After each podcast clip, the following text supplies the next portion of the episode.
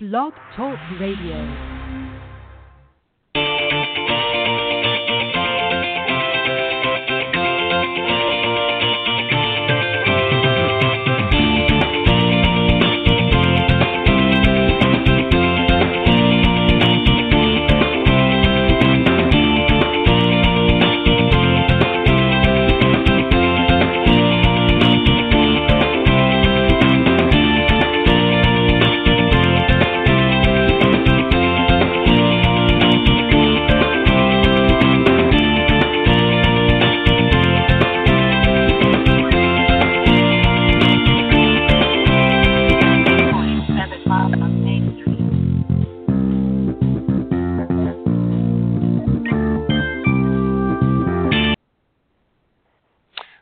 Good morning, everybody, and welcome to the Women of Golf uh, show. I'm Ted Oderico, and right alongside, of course, each and every week is uh, uh, co-host, uh, LPGA professional, Legends Tour player Cindy Miller, and we are the hosts of the Women of Golf show. Good morning, Cindy.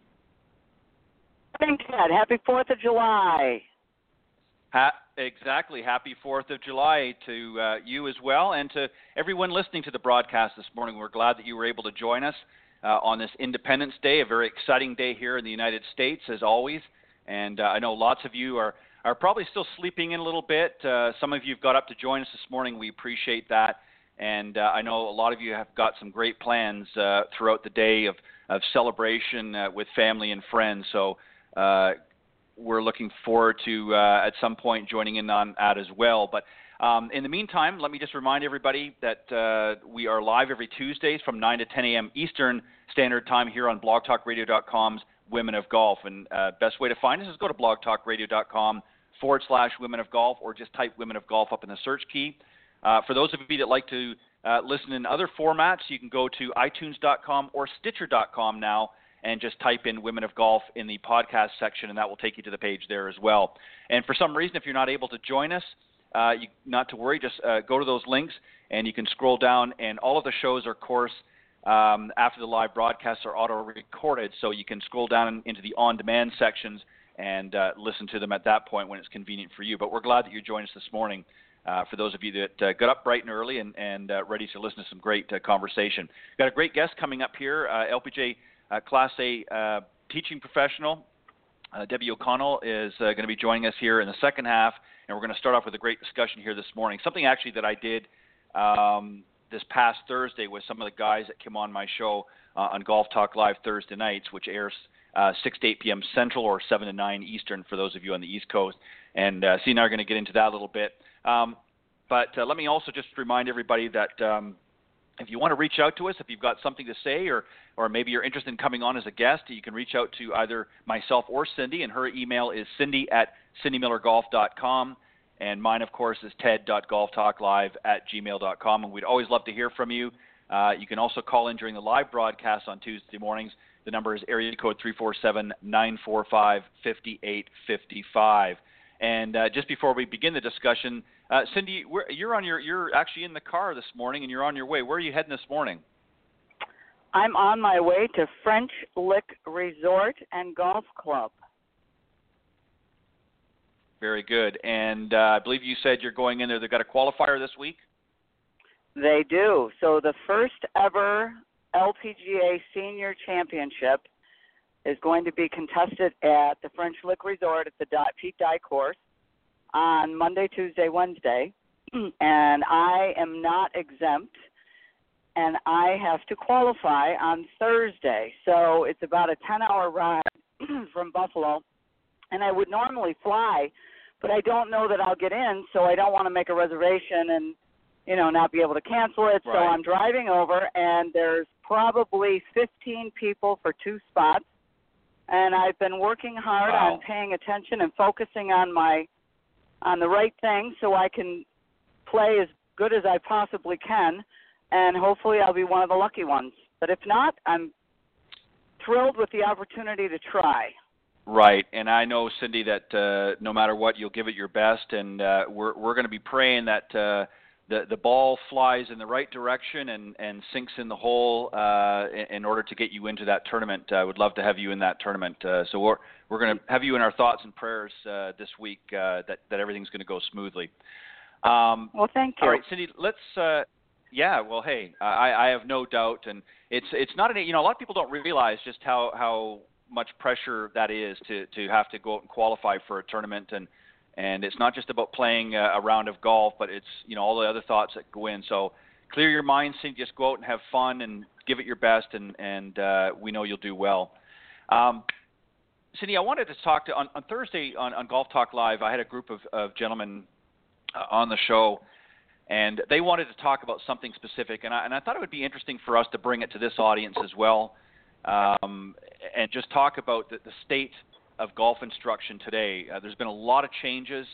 Um, certainly some good, some maybe in some people's opinion not so good, but uh, um, we're going to talk a little bit about that. I just thought it was a very interesting uh, approach to to the discussion that we had on Thursday, and I just thought it was something that you and I could share a little bit.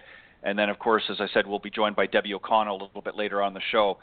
Um, so let's just start off with the obvious question. In, in your opinion, um, what is your thoughts on today's golf instruction? What you see in, in, in the industry today, um, some of the things that you like about it, some of the changes maybe that have gone on that you really like, and maybe some things that you wish were a little bit different. Uh, what, what are your thoughts there?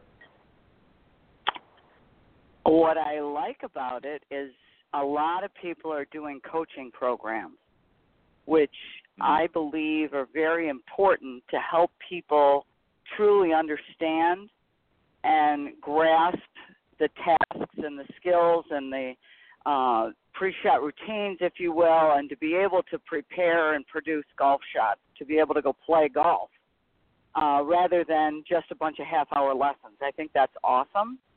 What I don't like is all the science and technology that, I, and it's funny, the top 100 golf lists people are scientists and they look at right. numbers.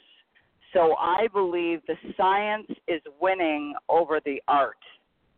And I would yes. like to see it a little more balanced because I believe that you need to be able to um, tweak, fix, communicate with your student by what you see rather than numbers. I believe that we're trying to teach people to be a little too left brained and we need to be a little more right brained and have some more feel and visualize and and have some fun. That's my opinion.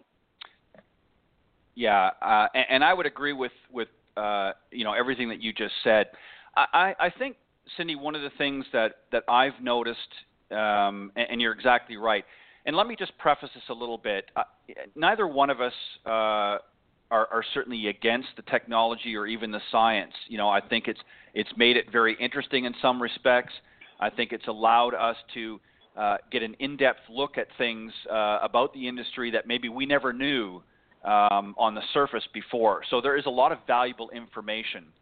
The danger with it, though, that I find, this is the thing that I don't like about uh, some of the technology, uh, as fascinating as it is, I think that we have to be careful as instructors or coaches or, or however you choose to phrase yourself in this industry.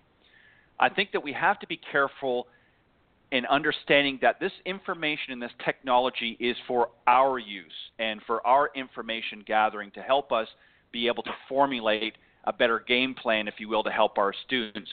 The problem that I've seen, and, and Cindy, you may have experienced this in some of your travels as well, is that sometimes people get too caught up in the numbers, uh, and I'm talking about the coaches and that, and what's happening is they've now sort of transferred that to their students. So now the students are caught up in the numbers, and they're not focusing on the very basics uh, and the fundamentals, and, and even just – um, their own ability. It, you know, they're they're so caught up in, in the diatribe of, of numbers and, and statistics and things like that that it's overwhelming. And so they're not having fun anymore. They're not enjoying it. They're they're too engrossed in well, uh, you know, my spin rate's this or my club head speed's this. And, you know, on the professional level, I can understand them wanting to have more access to that information, but I think for the average amateur out there, it really doesn't make a whole heck of a lot of difference to them. They just want to be able to hit the ball uh, straight, and and they want to, um, you know, they want to be able to uh, improve their game. Um, so the numbers are great for us, and the science is great for us to, to understand things a little bit better about the golf swing and about the golf game in general. But I think there's a danger, and I think it's like you said, Cindy, it has to be balanced out well. So, um, uh, you know, and I think that's what we have to to um, focus on. And it brings me to another area, and I know a lot of people don't want to talk about this, but one thing that I can say for sure, Cindy, we're not afraid to talk about pretty much anything on this show. And there's a lot, and again, I guess it depends on who you talk to, but I firmly believe this on some level that golf lessons being taken has been on the decline. And for some of it is partially what we just talked about, but I also believe, I think it's a time restriction. A lot of people just don't have uh, as much time available anymore, so their time is being allocated to things that they deem more important. So this is part of the reason. Um, what are your thoughts on that, and what can we do to, to maybe change it? Now, I know you've got a pretty full lesson plan, but there are out, some out there that I've heard complain that their lessons are, are, have been declining. So, what are your thoughts on that? What should the industry do, in your opinion, to maybe make some changes? Well, I believe that yeah, life is crazy, and and part of you know it's funny because sometimes I stand on the lesson tee and I think, wow, you guys have a lot of time for fun you know? And I, and I don't have that much time for fun because I'm always working but but I think um I think life it's hard to make a living you know? And depending on your region uh sometimes it's really hard to make a living and have time for fun yeah yeah and, and, yeah no that's sorry okay. about that um no yeah, that's not a problem. I, I agree with that as well, and I think I think for the consumers out there, for the for the golfers out there, time has has become a premium. There are so many things that are, um, you know, distracting us from some of the things that we would like to do. Uh, whether it be, you know, there's a lot of people out there that are holding down two jobs just to make ends meet. Uh, the last thing they want to think about is is trying to squeeze in a, a, an hour or half hour for a golf lesson each week. So um, it, it's really difficult, and this is why you see so many, uh, so much information coming online now, uh, video lessons and things like that, because uh, you know people are virtually walking around with their with their uh, iPhone or their iPad or whatever their you know uh, uh, you know method is uh, pretty device. much attached to their hip. So they figure, right, mobile. Thank you. It's early, um, but you know they're they're looking for um, a way to reach these people uh, because they're not coming into the golf, uh, you know, into the pro shop as often as they used to, or to their facility. So they've got to find a way of reaching out to them, especially the younger generation uh, that are very mobile friendly. So we've got to get more creative. But I think what it well, is and that's too why is I created the Learn to Hit It kit. To be honest with you, so Right. that uh, because Right. again these women business professionals said, you know, I just don't want to hire a babysitter after I've been working all day and and go find a golf pro that I don't know. Why don't you teach me in my backyard on my iPad? That's a great idea and that's why I came up with that.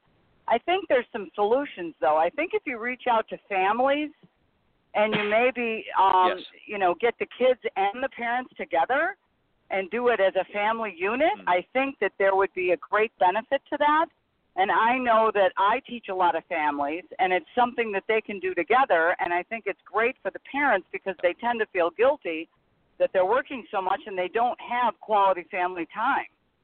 So I think there's some Yeah. solutions, but we really need to almost we need to listen to our our customers and say, what are you really looking for? How can I help you?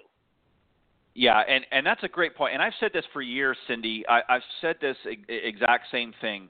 I think the next evolution of golf is going to be family golf. Uh, you know, everybody's focusing on junior golf or uh, corporate golf or, or this, and th- those are all important factors as well. But I think as the younger generation is now coming, uh, you know, into that market, they want to do things as a group. They want to do it as a family unit. What activities can we do? Um, and there's been some stigma, as we both would, would attest to, over the years with golf. It's been uh, perceived for, for a long, long time as an elitist sport. It's an expensive sport, uh, or has been. Um, and there certainly have been some initiatives to, to change that over the years. But there's still a certain stigma. And as I've mentioned uh, here on the program before, Cindy, the other thing is the, the perception that people have when they watch golf on TV is it's a professional game. It's for the professionals only. You know, I haven't got a hope in heck of, of making it on the PGA or the LPGA or the, the Champions or Legends Tour. Um, so why, you know, why bother engaging? And they don't realize that 99% of the people that play golf don't play on a professional tour. And I think that the marketing has to change. I think it has to be redirected and make it more of a family sport and make it more accessible for the family and economic for the family um, so that when they take vacations, there's an opportunity um, that they can get engaged in that. And I think one other thing, and then Cindy, I'm going to turn it back over to you because I don't want to hog all the time here. I think something that has to come back, and, and I know that there's probably still a number of them up in the Northeast, um, but I don't see them as much down here when I was growing up, one of the things that my dad used to take me to was an exec, what we used to call an executive style or a par three uh, style course. And the reason why I think there needs to be more of that instead of these, you know, 7,500 and 8,000 yard courses, is people don't have the time to play four and a half, five hour, or even six hour rounds of golf. They're lucky if they can play two hour. So we need golf courses that they can get around in less than two hours. And I think that Absolutely. you would find more people, more people getting engaged. Now, that doesn't mean we're going to do away with the other, but for those executives or those young families that want to get engaged in golf, that maybe just don't, you know, don't want to go to the, to a pitch and putt, they want to actually play some golf, um, but they don't have the time or the resources to play on some of these championship courses that we, we see out there. Um, we need to have more facilities like that. Uh, your thoughts? Absolutely, and it's funny that you say that because we've been doing junior with our junior golf foundation that we have. We've been doing junior golf playing lessons every Friday, and we go to an executive par three golf course. And some of the kids are like, "Well, I want to hit my driver." I said, "Well, guess what? We need to learn how to hit the green and two putt. So if you're really good yeah. with your irons, you should shoot even par here." And if you're missing greens from 100 yards away or 130 yards away, we've got to work on that. So it's not always about pounding your driver. You can work on technique and you can work on course management and you know discerning the wind and the yardage and how far do you want to fly it and what's the playable yardage and making smart decisions on the course. So absolutely. And you know what? We get to play 9 holes, you know, in 2 hours and that's with foursomes with Alan and I helping them, and they hit extra shots, and it's perfect. It's just the right amount of time, and you know, yes, absolutely, we need some more short courses. You know, one of the one of the things that that I have some really fond memories, um, you know, as a youngster playing with my father on those types of courses.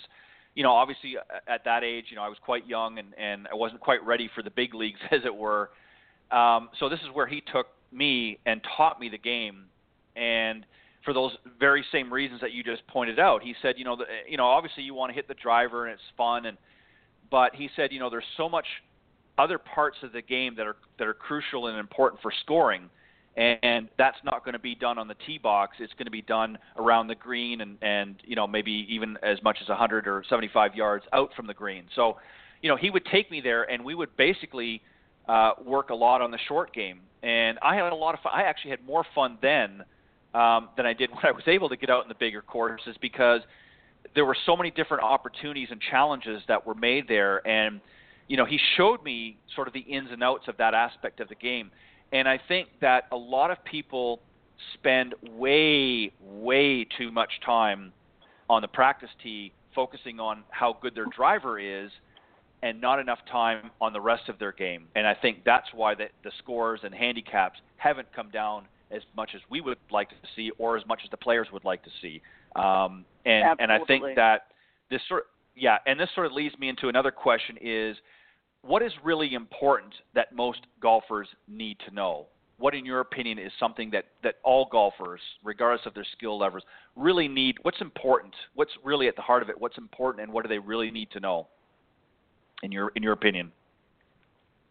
To know they need to have a fairway finder. They need to have a go-to shot that when all else fails, they can take a half swing and bunt it straight down the fairway.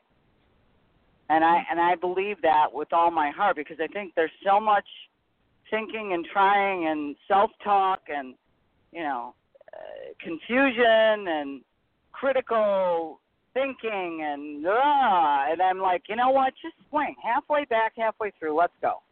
And they look at you like, well, well, Yeah. that was easy. Well, yeah. Let's just simplify and make it more fun. So I think that people need to number number one realize that the ball can't move until the club swings. So we're never Right. trying to hit the ball. We're always trying to swing. And if you can just swing, you know, have the fairway finder, a partial swing that you can bunt the ball down the fairway, hit it straight, get it on the green.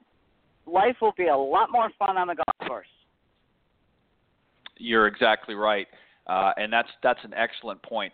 You know, I, I recently had a gentleman that we worked a little bit on the on the range with here, uh, probably about uh, about four and a half weeks ago, and uh, we also rolled it into a, a short playing lesson. We only played about four holes, and what was interesting was he wasn't hitting his driver very well out on on the lesson tee. And the first club that he pulled, that was a par four, was the first hole.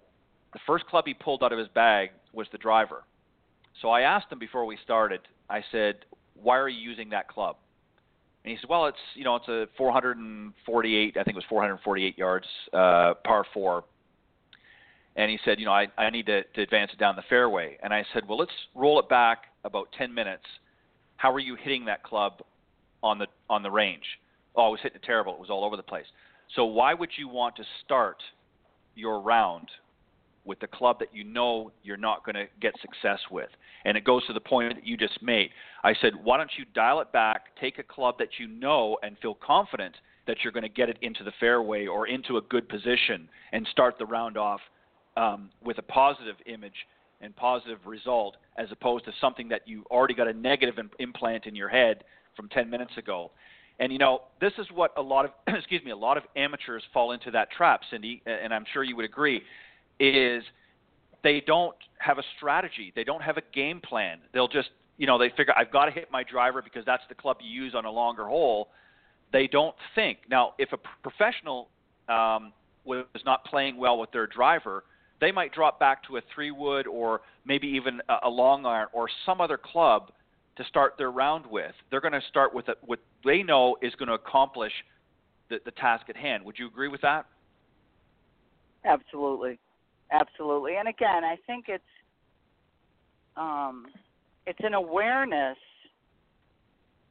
They follow the crowd, and they don't stop and think about themselves. And I believe that what we need to help them understand is that most people can't shoot 90. So Right. if we if we set a, a goal of let's just try to bogey every hole, you know, people look at me and they go, "Oh, well, I never thought of that." Well, because you think you need to hit your driver, you try to kill it, you hit it in the woods, then you bang it off trees, and then you make double or triple, and then you're mad, and then you're so, "Oh, you stink, you can't do this." I, you're you're self sabotage. Let's stop and let's make a game plan and and become aware of your decisions. And and again, once you help them do that, they understand they don't have to do what everyone else is doing. I had a couple last night came in from eight to nine o'clock last night. They're like, "We really need a lesson." I said, "Well, I'm leaving tomorrow. I'll meet you at eight o'clock." Okay. And I said, "All right, I want you to hit these balls with your left heel up." He goes, "Well, I can hit it good with my left heel up." I said, "Well, do you do that on the course?" Well, no. I said, "Why?" well, can I do that? I Right. said let me let me just say something. What if I was God and I said, "All right, I'm going to let you win the U.S. Open, but you have to play 72 holes with your left heel off the ground." Would you do it? Well, of course. I said, "Well, listen to what you're saying. I'm giving you a solution, but you're fighting the solution." So, I, and I said, right. "You can sit here and whine if you want, but let's change this." Oh, okay. Yeah. I'm like, "Wow." Yeah. Sometimes And- I and think they the- want to the wallow truth. in their self pity. Yeah, you're you're exactly right. I, I've worked with people in in the past where they'll come with it with a problem. You'll give them a solution, and the next time they come back, they've they've they've gone right back to the same. Well, it doesn't feel comfortable. This feels comfortable, and I'll say to them, well, it might feel comfortable, but it's not working. So sometimes you have to get out of your comfort zone a little bit in order to make those changes. And you know that that's a great example that you just gave. I mean, heck, if if if I knew that having my left heel off the ground was going to you know yield success every hole, you're darn right I'd be lifting my left heel off the ground. It just uh, it it baffles the mind sometimes, Cindy, when when we listen to some of the the, the feedback don't that we get from our students. aware. They're, and I said to them, I said, look, I know you're not trying to miss the ball. I'm giving you a solution. We need to change your mindset and find the possibilities instead of telling yourself how you can't do this. Change the way you're thinking. And Yeah. you know, hopefully they go out and have fun today. Well, it, it all it all boils down to really having a positive mindset, and I think this is why so many people fail on the golf course is because they don't have a positive mindset. They have a negative mindset. They bring all of it's like going to the airport with a hundred bags and you only need one to take on the plane. Um, they're dragging this baggage on there. They get up to the check-in counter and it's sorry. eh, Seriously, I- I mean, am I am I not correct? and the, and the person behind the ticket I'm counter laughing. says says I'm sorry, you know, sir, ma'am, but you're only allowed one bag on this flight.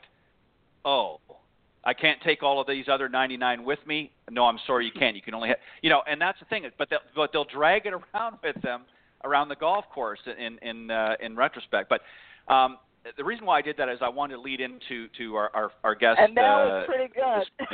that was great. yeah, I, I, I think she'll. I think she'll like that. Uh, Debbie O'Connell is our very special guest this morning. Let me just read a little bit about uh, her background, and then we'll we'll get her to join in the conversation as well. Um, Debbie, of course, is a uh, LPGA uh, teaching and club professional. She's a professional speaker, entrepreneur, and corporate outing manager, as well as an author. And uh, she's also the uh, founder and owner of Golf Positive LLC, and she's a dynamic, engaging, entertaining uh, keynote speaker and leadership advocate who has conveyed her message to numerous Fortune 500 companies. Her authentic, positive nature, uh, gotta love that, uh, motivates and challenges her audience to dream big. Uh, a seasoned media professional, Debbie is uh, a published author of Golf Positive, Live Positive.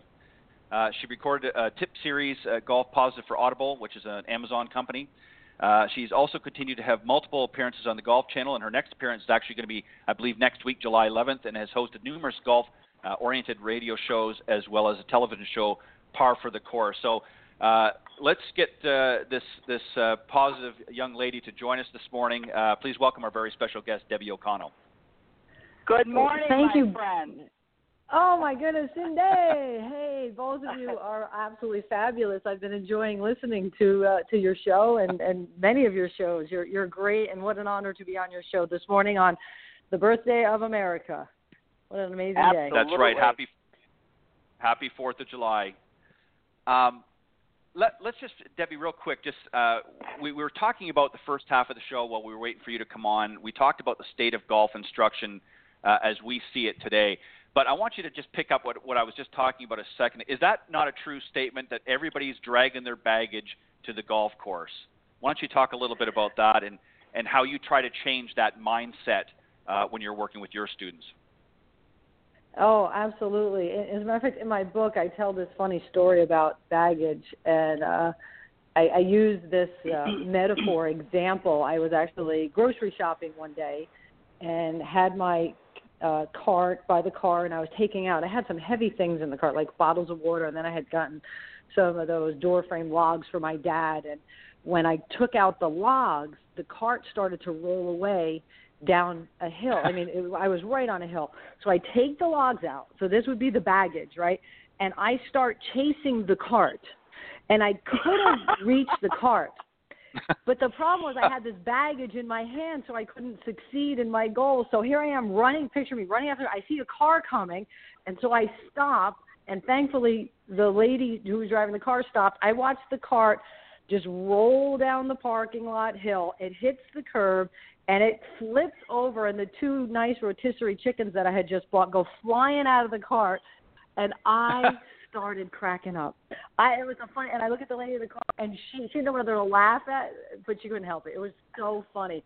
And so I tell that story because if I didn't have that baggage, if I didn't have that box of logs, I could have succeeded. I could have grabbed the cart, but I was carrying that.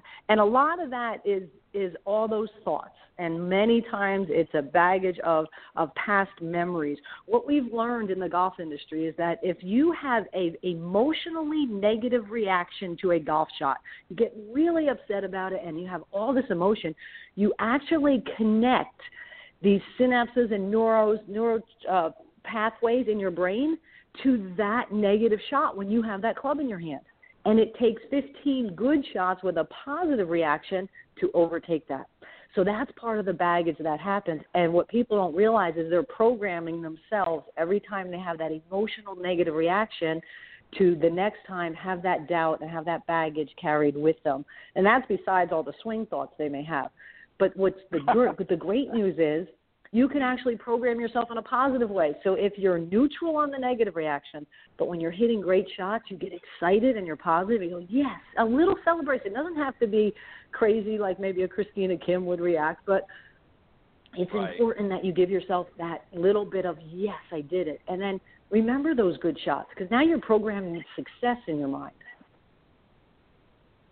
Well, and, and that's a, a, a fabulous yeah, that's a fabulous point. Let me just point something out that was mentioned uh, Thursday night, this past Thursday on the show, and, and somebody raised a, a very interesting point, and I thought, um, you know, this is something that a lot of amateurs don't realize. What one of the things that really separates the professionals from amateurs is they're able to recall. Uh, in other words, you know, they have their bag of shots, if you will. They know what they can do with the clubs. They know what they can't do with the clubs. And when they get up to a particular situation, they recall a shot. They know what, it, like, especially if they're playing a course like Augusta or something that they've played many, many times. They get up, they know what what club to pick, they know what they're gonna, uh, the shot they're gonna hit, um, and they recall those positive uh, memories, if you will, and those positive experiences. The problem that amateurs have is they're recalling all the bad shots. Oh, I, I remember playing this hole last year or the last time we had the club championship and I couldn't make it over the water. So right away they've reinforced with a negative. So before they've even pulled the club out of the bag, they've already reinforced with a negative thought. And and Debbie, I know as you talked about in your book, you know, this is something that you're trying to change. And one of the reasons, obviously, I know you wrote the book, was to, to get people out of this mindset. And most people, if they're like that on the golf course, they're going to be like that in real life as well, off the course, correct? It's yeah, you get what you focus on in life. There's no doubt about it. 100% proven research and with people themselves who have been successful. You get what you focus on. And if you start to change your focus to the great shots you've hit on golf, to the good things you do in life, to things you're thankful for, your entire mindset will change and it will change your entire life. And realize that. So if you're focusing on the traffic or the person who cut you off, or if you're focusing on you know that poor shot that went in the water. If you focus, you know, just think of the 19th hole. What do people say? I oh yeah yeah I played pretty well. I shot 86, but man, I did blah blah blah. I had that triple on this hole, and I had this, and all they focus on is that.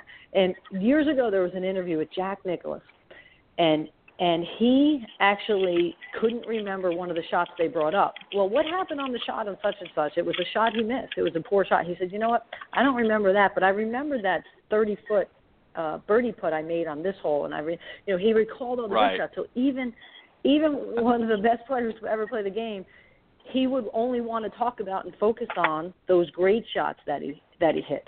And you hear that oftentimes with uh, the interviews after the rounds on the LPGA yes. and PGA Tour. You may hear you know, yeah, I, I I was I was stroking the ball well on the putts, even though they didn't go in. So there's a positive statement with that. I've heard that many times on the tour. You know, yeah, yeah I, I didn't make I didn't make them, but I really stroked it well. I I, I just thought I read them well, but you know they just weren't falling today. Boom, and they left it as that. They didn't blame themselves. They didn't take it on themselves. They said the positive, even even in an interview. Yeah, and that's that's a great point. And, and you're right. It's it, you know, and I understand that the interview um, they want to talk about that. They want to you know get some feedback and hoping that um, you know maybe some information they're going to um, you know solicit from the player is going to help somebody out there. But the truth of the matter is, you're right. The players know themselves. They've been playing long enough and they've been playing at a high enough level that they know that if they sit and dwell and focus on all the negative stuff, that that is going to filter into their mindset, and they don't need that, especially if they've got the final round coming up tomorrow, the last thing they want to be doing is focusing on all the bad shots they just played today. They're going to focus on the positive from that round, and they may go and work on some things on the range um, after that round, but they're not going to sit and dwell on on uh, negative thoughts. Um, and, and you're exactly right. So exactly, and what, what it is too, they'll they'll learn from the shots maybe that didn't go as well. So what they'll do is say, it, just what you said. I need to go work. I'm going to go work on this because it's not a failure if you've learned. So they look at it as okay. I, this is this is what's going to plan my practice session, or this is where I need to focus some effort but it's not that they focus on that shot. They just take it as a learning experience, which we need to do in all of life because we're human beings, right? We we will make mistakes, but if you learn from it, or if you if you try to succeed, if you go for the interviews and you don't get them, or if you try to op- start your own business and that one doesn't work, but you have this other great idea, you know, if you focus on what you've learned from the experience and turn it into something positive and do better the next time, well, then the whole experience was not a failure, right? It was a success because you turned it into something better. Yeah, I- exactly right. Now, what was your your thought process in putting this book together? What were some of the things that were going through your mind, saying, and why did you feel it was an important book to write? I think a, a big part of the beginning of this was that I felt like I've been teaching long enough. As we get older, we feel like we become a bit wiser, right?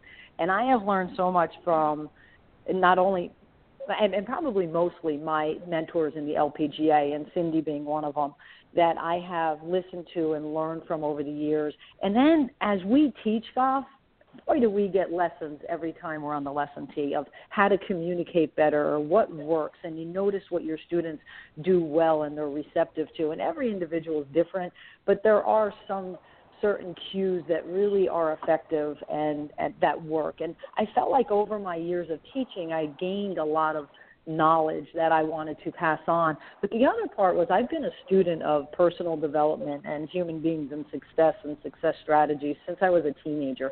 It's always been an interest of mine. I majored in psychology and I, I've taken, um, I've gone to Tony Robbins, uh, UPW, the Ultimate Power, Unleash the Power Within, twice and even back when I was in my early 20s I did his 30 day personal power program and then have read the books from Norman Vincent Peale and Zig Ziglar and have gone to many motivational speakers and seminars learned neurolinguistic programs. So all my life basically from teenager on once I realized you know it, it, the funny thing was I I loved quotes when I was in my uh, early teens I would say.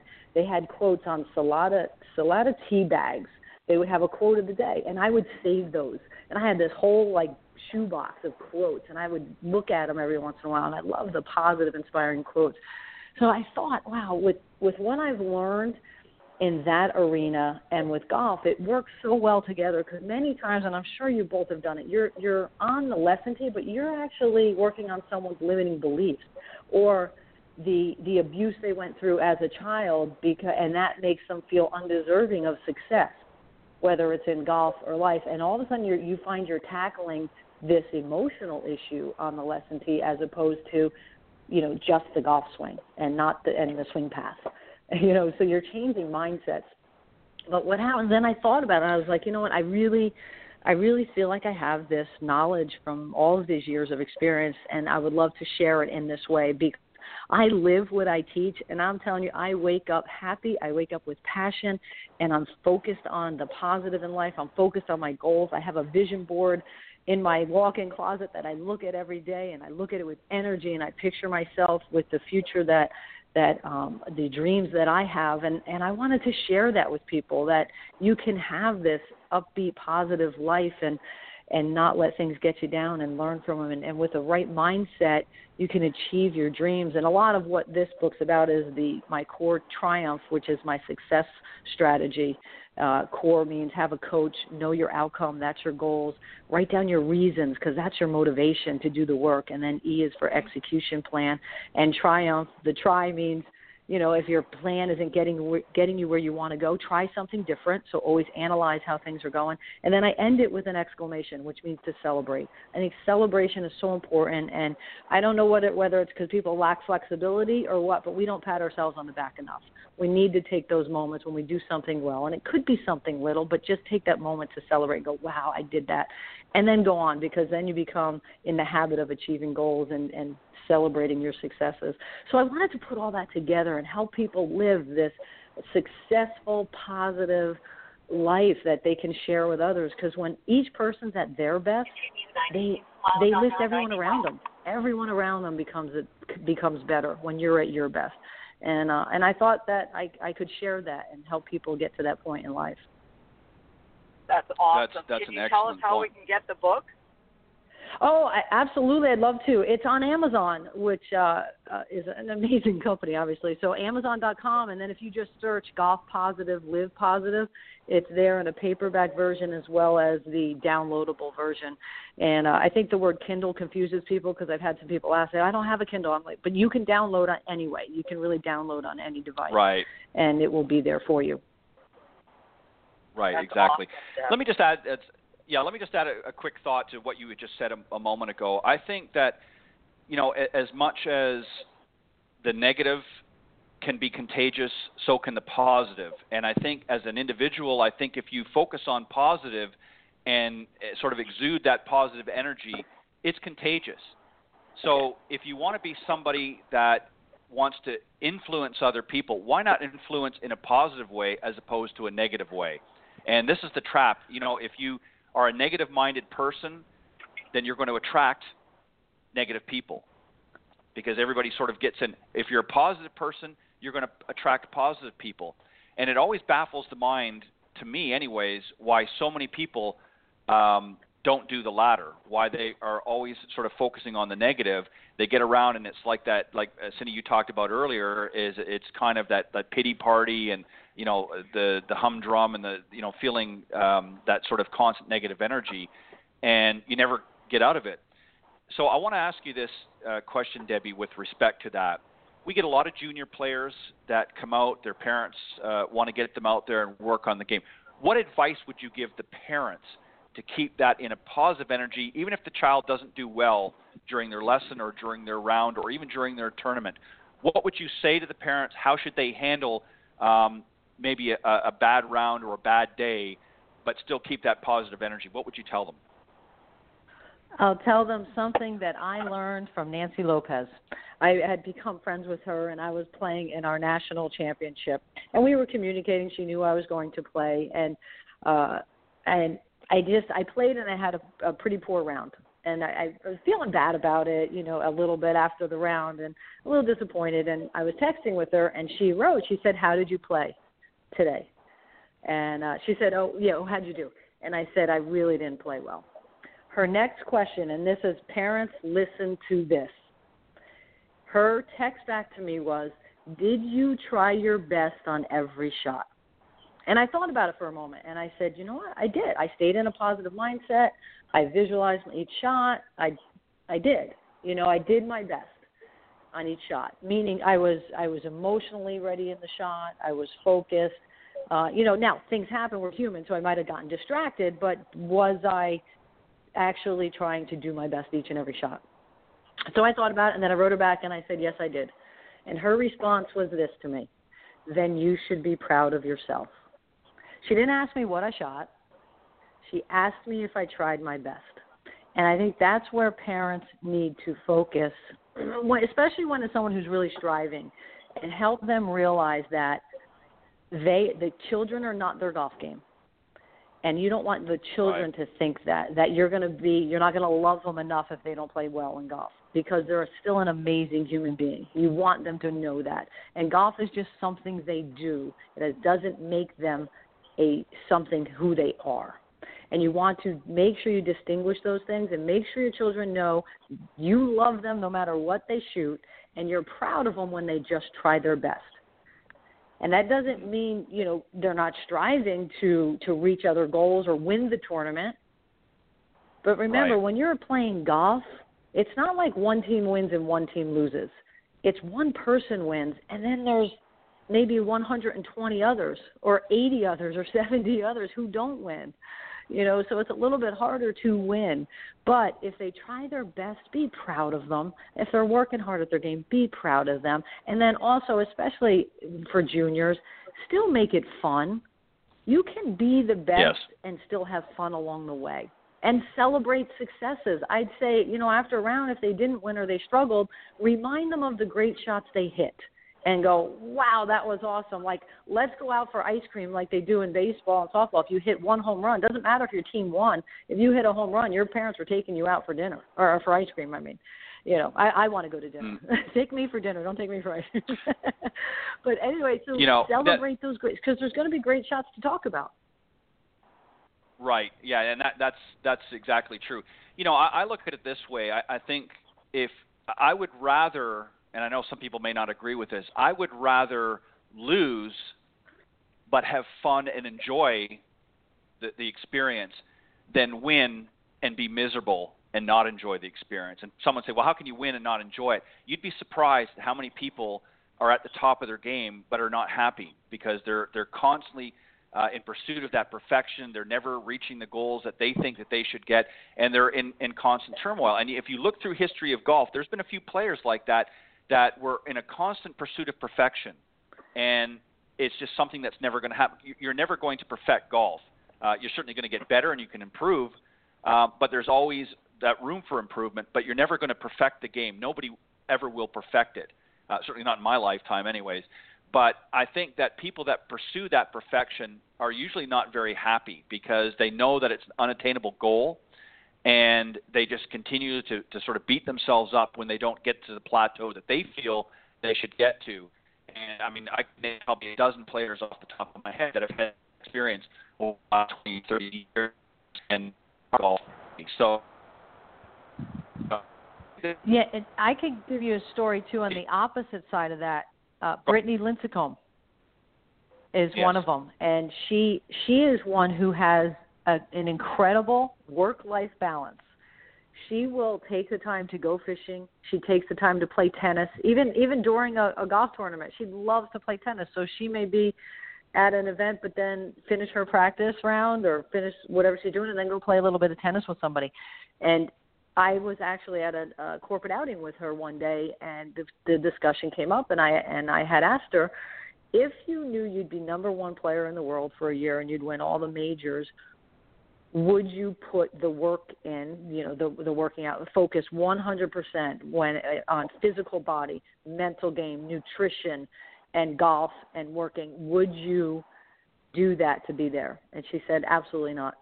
She said, I love my work balance. I do my best. I play hard. She said, I don't like to be on the range all day. I play a lot.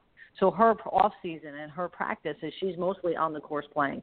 She'll pla- she'll practice some if she needs to work on an area, but she is very happy.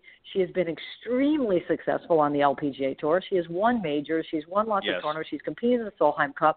So she's had an amazing career as we look at it. Could she be better? I don't know because if she did actually cut off all the things she enjoyed in life and h- focus so much on her golf game and make it just her job all day, every day, in every area of her life, she might do worse because that's not who Absolutely. she is and she wouldn't enjoy the process. So it's it's very interesting about knowing yourself and how you can be successful and enjoy and celebrate all along the way. And I think that's the key for for parents really to know for their children because I've heard it in many sports where uh, there was a gal who who was an amazing basketball player. I met her at a basketball camp, and she got a full scholarship to the University of Tennessee, playing for Pat Summitt. I mean, that's the dream of everyone when I was, you know, in in high school mm-hmm. and going to these camps, right? You wanted to play for the best.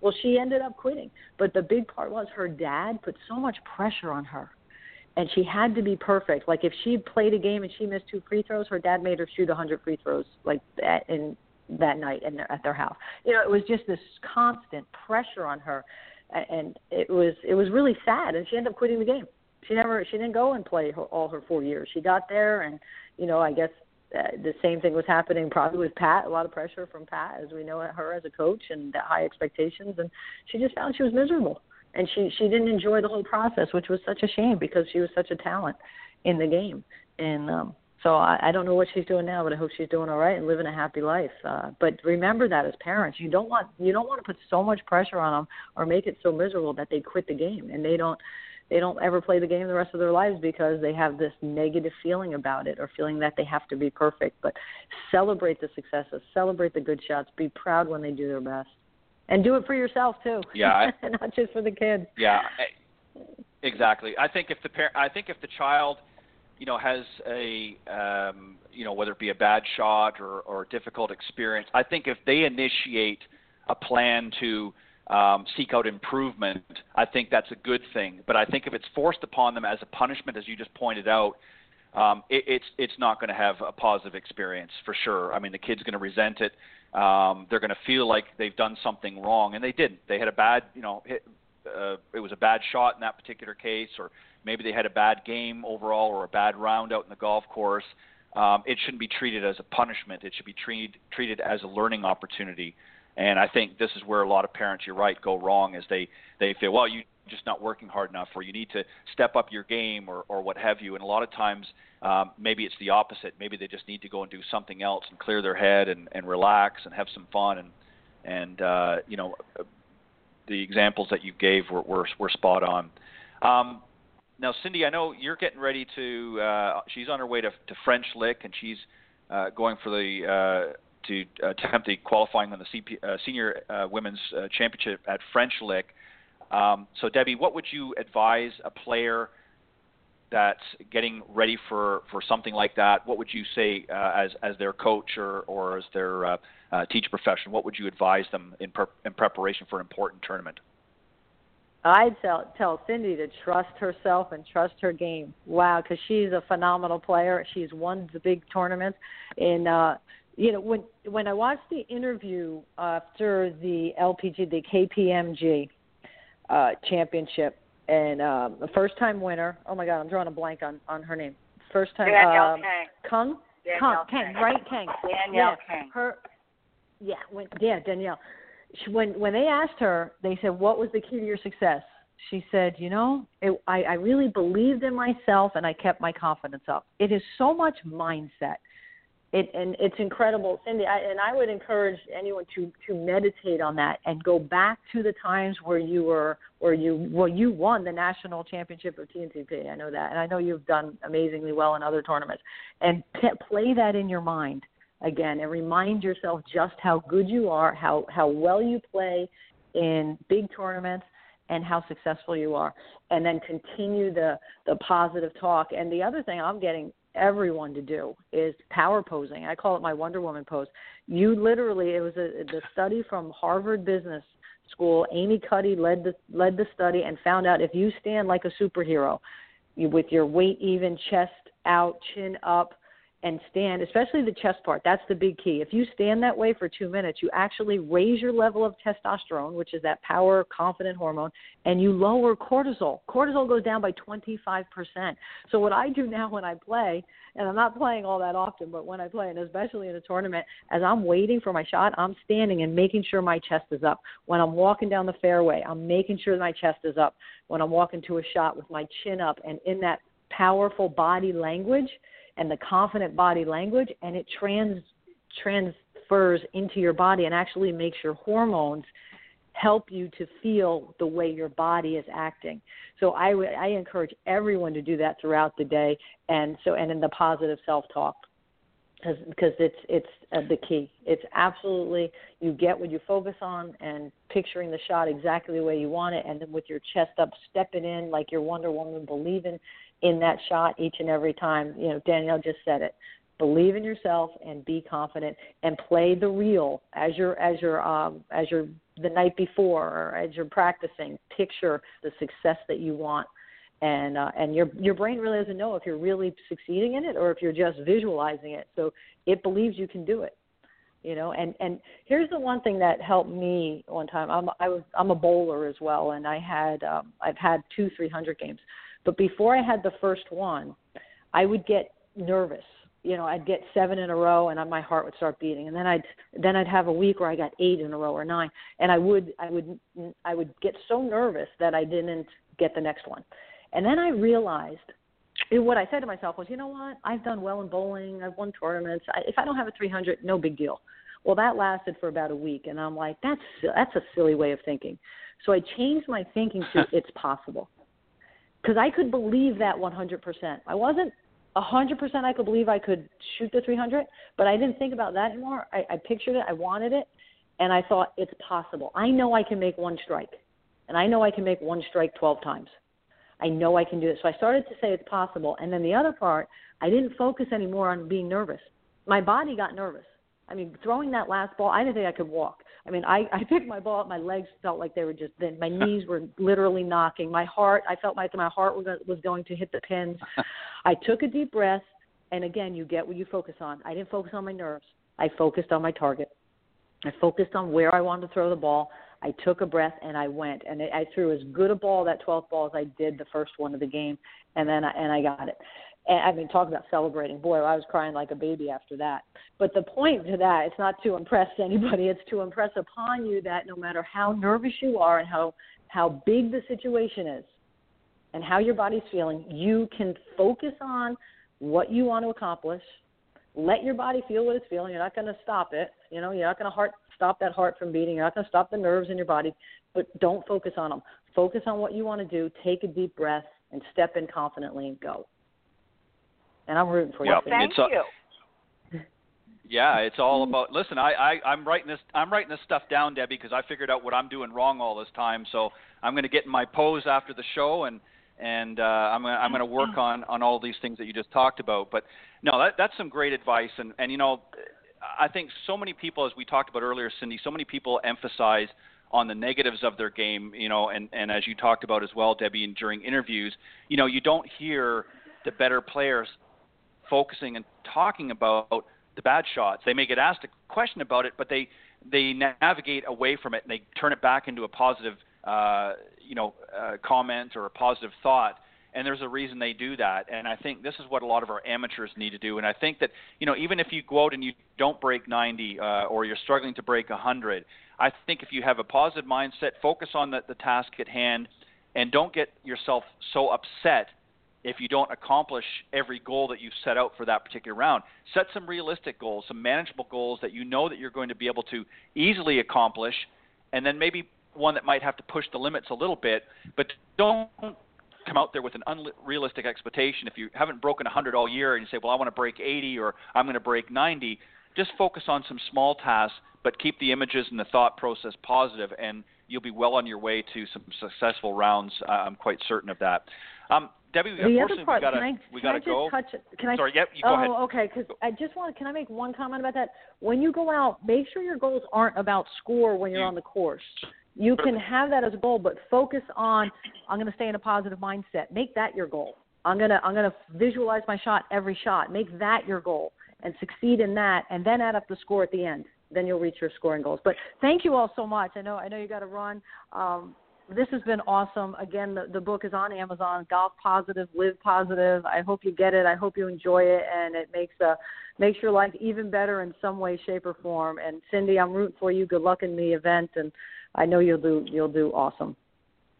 Thank you for joining us, Deb. Good luck with your book, and we appreciate it. Thank you. I can't thank you enough. This has been really fun. Bye bye. Bye bye. Happy Fourth, everybody. Happy Fourth. Yep. All right, that was our very special guest. Yeah, that was a very special guest, Debbie O'Connell, um, a great uh, LPGA teaching and club professional, and the author of Golf Positive, Live Positive, that uh, she just mentioned you can get on uh, Amazon. So go and search that out and get your hot little hands on a copy.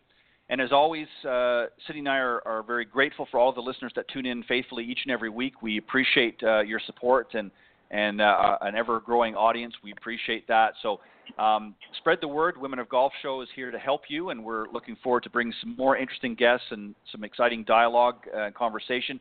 Cindy, good luck this week. Uh, I'm, I'm rooting for you. I know you're going to do well. Stay positive, and and uh, I I have uh, a great certainty that you're going to make it into the tournament for next week. But um, keep positive and just uh, give it your give it your all. And uh, I will see you will and do. everyone else next week here on the Women of Golf Show. God bless everybody and happy 4th of July. Get out there and enjoy and have a safe uh, and happy holiday. Thanks, everybody.